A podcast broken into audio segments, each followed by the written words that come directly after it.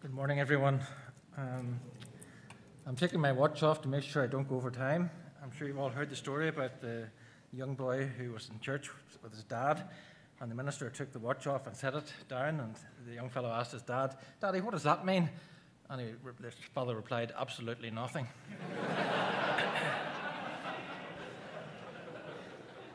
but since I'm on so early, I better make sure that it means something today, so uh, I'll try and be punctual.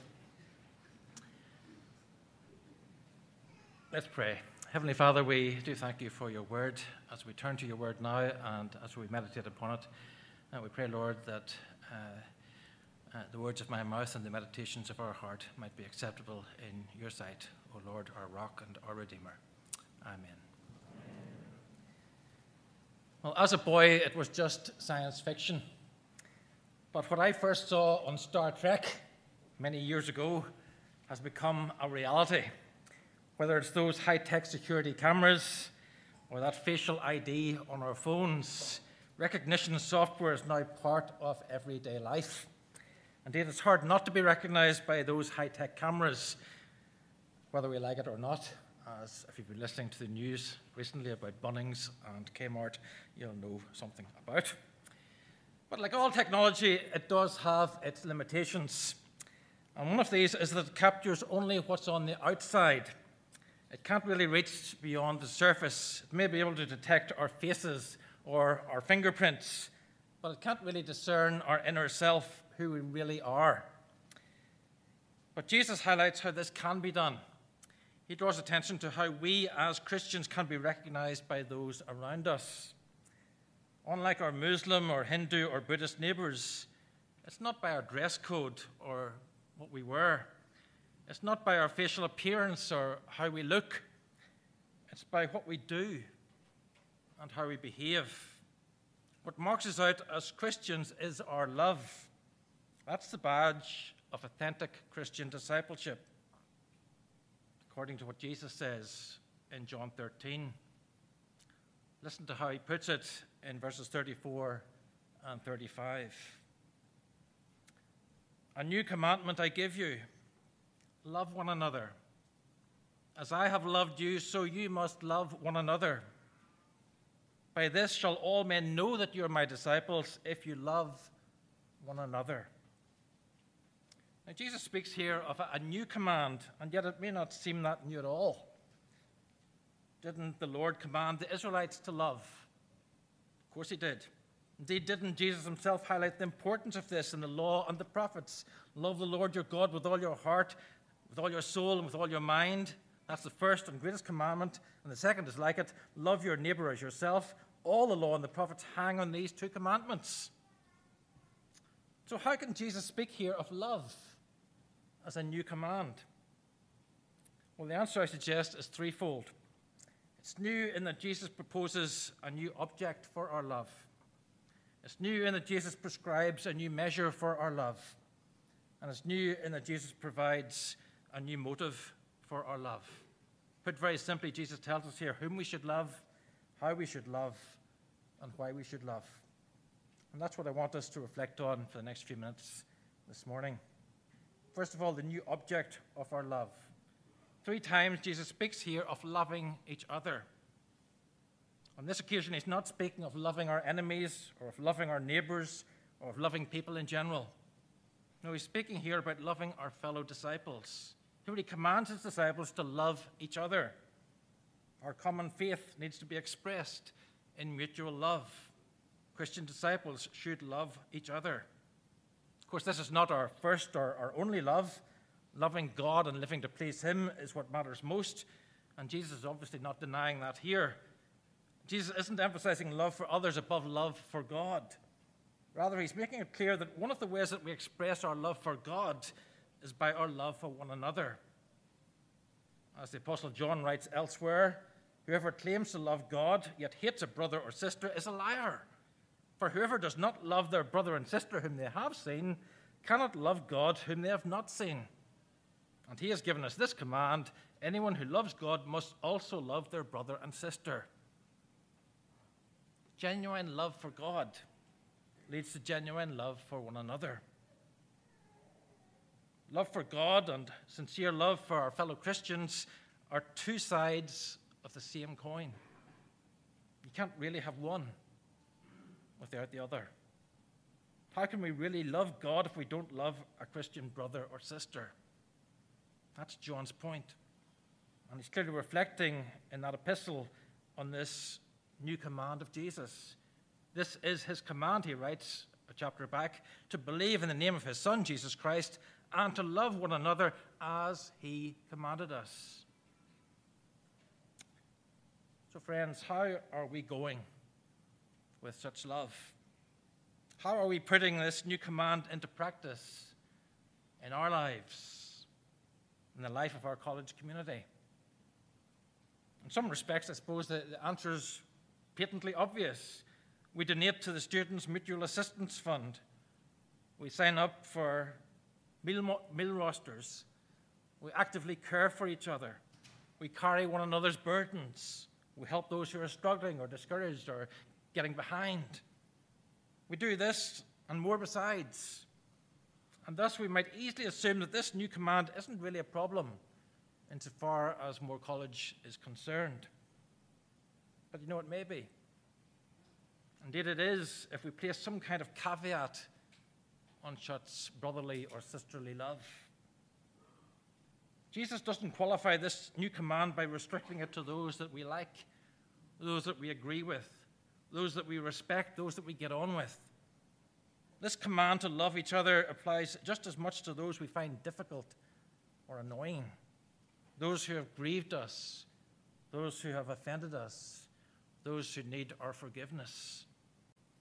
As the Apostle Peter puts it, we must keep loving one another earnestly, for love covers a multitude of sins. And in his commentary, Grudem unpacks that as follows. He says, Where love abounds in a fellowship of Christians, many small offenses and even some large ones are readily overlooked and forgotten. But where love is lacking, every word is viewed with suspicion. Every action is liable to misunderstanding, and conflicts abound to Satan's perverse delight. So let me ask you again how is such love being expressed in what we say, in what we do? This new command, it puts an obligation on us, a Christian duty to love each other, not so that God will love us in return. No, it's because God loves us that we should love each other. Moreover, we should reflect the same kind of love that God has displayed and shown to us in Jesus. That's the second new aspect of the command that Jesus gives us here the new measure of our love. As I have loved you, says Jesus, so you must love one another. The old command was to love our neighbor as ourselves. But here the standard is so much higher. We're to love one another as Jesus has loved us. His love, that's the new pattern, that's the new standard, that's the new measure.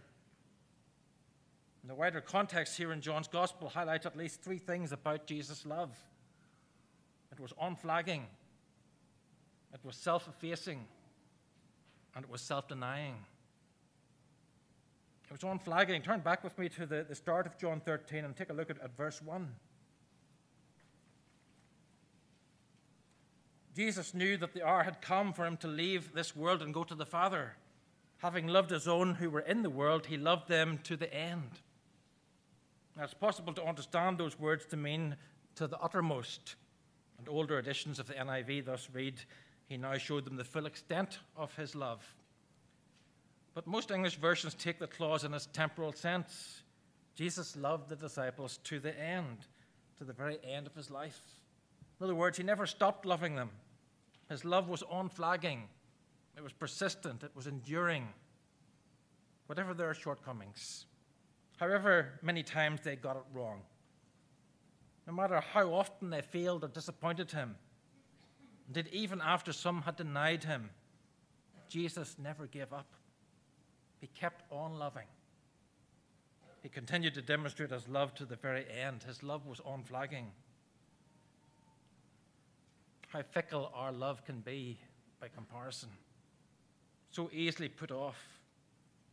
an unintended slur here, a deliberate affront there, some perceived animosity or ingratitude.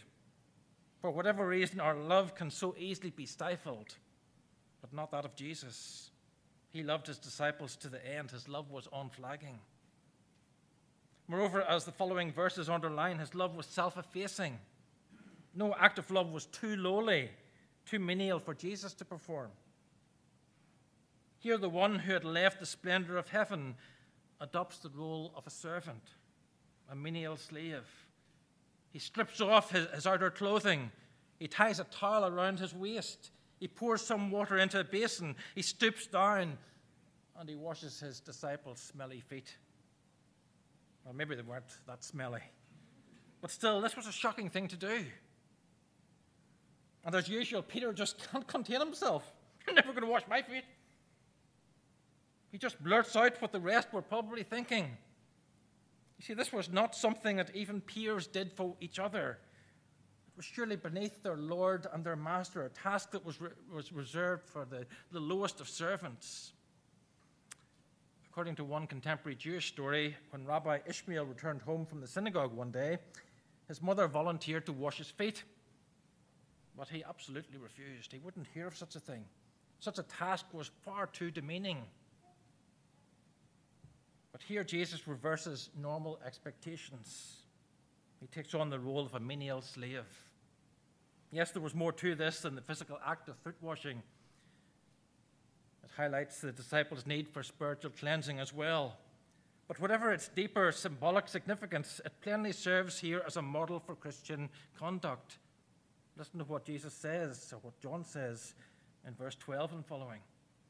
When he had finished washing their feet, he put on his clothes and returned to his place. Do you understand what I have done for you? He asked them.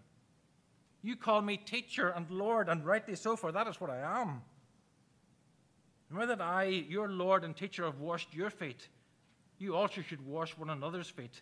I have set you an example that you should do as I have done for you. What Jesus does here serves as an example for us to follow. If we're to love each other as Jesus has loved us, our love must be self effacing. No task, no act of love should be beneath us or too demeaning.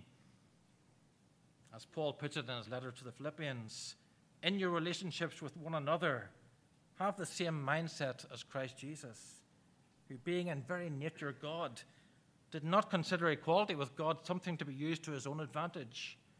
Rather, he made himself nothing by taking the very nature of a servant, being made in human likeness. And being found in appearance as a man, he humbled himself by becoming obedient to death, even death on a cross It's hard to imagine anything more self effacing than that. But as those words further remind us, Jesus' love was self denying. And we see that in John's Gospel here also. In both the feet washing incident and the mention of his impending glorification, Jesus alludes to the supreme act of his love. And the practical implications of that love are underlined just a couple of chapters later. Love each other as I have loved you. Greater love has no one than this to lay down one's life for one's friends. This is the model. This is the standard that we must follow. As John puts it in his epistle, this is how we know what love is. Jesus Christ laid down his life for us, and we ought to lay down our lives for our brothers and sisters. But as John points out in that epistle, such self denying love may require a lot less than the sacrifice of our lives. He writes If anyone has material possessions and sees a brother or sister in need but has no pity on them, how can the love of God be in that person? Dear children, let us not love with words or speech, but with actions and in truth. This love we're talking about, it may not cost us our lives, but it will cost us something, whether it's money or time or energy or whatever else we can offer our brethren in Christ. As I have loved you, says Jesus, so you must love each other. It's an immeasurably high standard, and surely it's one that none of us can reflect consistently or perfectly. I still remember the first time that I preached on these verses as a theology student. I think it was in my second year, and I was preaching in my home church. And I had waxed eloquent about loving one another and following the model that Jesus had set for us. But after the service was over, one of the congregations tore strips off me on her way out. She'd been unable to hear nearly everything I said, and that was obvious. But her problem wasn't with my Irish accent, she had one too. It wasn't even with the content of the sermon. It was the fact that I'd embarrassed her about an hour or so earlier. You see, at exactly 11 o'clock, I had stood up to begin the service, only to realize to my horror that the organist wasn't in her seat. And so, as a novice, I thought, well, what will I do? I'll just sit down and wait. So I sat down and waited. And a few minutes later, uh, the organist came in and took her seat. And so I stood up again and rather foolishly announced, Well, folks, I think we're ready to start this time. I hadn't intended it as a criticism or as a slur, but this lady had been deeply offended. Unfortunately, neither of us had acted very lovingly that day. And I'm sure all of us have had similar experiences from time to time. We don't always manage to love each other as we should. But however faulty our love might be in comparison to that of Jesus, such love should be demonstrated in the life of every Christian disciple. As Don Carson puts it, by an unbreakable chain, love for God is tied to and verified by love for other believers. By an unbreakable chain, love for God is tied to and verified by love for other believers. And that brings us thirdly to the new motive of our love, why we should love. Some Christians wear a little cross around their necks. Others pin the symbol of a fish onto their lapels. Some display a Christian sticker on their vehicles. But all these things are of little value if our lives are not demonstrating Christ's love in our hearts. As this verse makes clear, love is the true badge of authentic discipleship. It's by love for one another that we can make the greatest impression on the world around us. It's by such love that our neighbours will realize that the church is more than just a religious social club. It's by our mutual love that the church can be recognized as a living organism, the very body of Christ. So the challenge of this verse is very obvious. It's as if Jesus turns to the world around us and says, Judge for yourselves if these are my followers. See for yourselves whether this person is one of my disciples. Nowadays, we have so many evangelistic strategies. But here's one that is certain to make people stop and think. Here's one with genuine persuasive power. By this, says Jesus, all men will know that you're my disciples if you love one another. You've done church history, as most of you have, you know that according to Tertullian, it was the mutual love expressed by the early Christians that most impressed their pagan neighbors. See, the persecutors say, see how these Christians love one another, how they are ready even to die for one another. Unfortunately, within 200 years, Chrysostom was to complain even now there is nothing else that causes the heathen to stumble except that there is no love. Their own doctrines they have long condemned, and now they admire ours but they are hindered by our mode of life. We wonder why it is that Christianity is making so little impact in our modern Western world.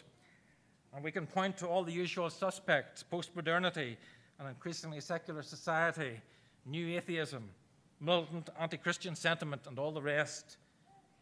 Friends, brothers and sisters, perhaps part of the problem lies right with ourselves.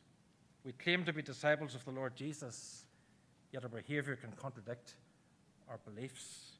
Instead of love, there's discord and strife, envy and jealousy, bitterness and resentment, tribalism and animosity. It ought not to be like this, according to what Jesus says here.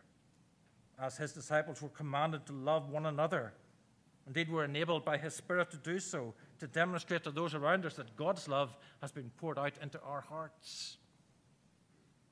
Here we have instant recognition software for authentic Christianity. Love for God expressed in love for one another.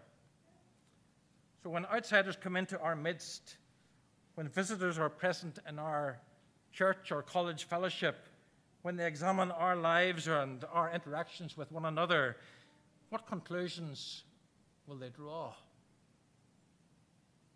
That there's some sort of software or hardware malfunction? Hopefully not.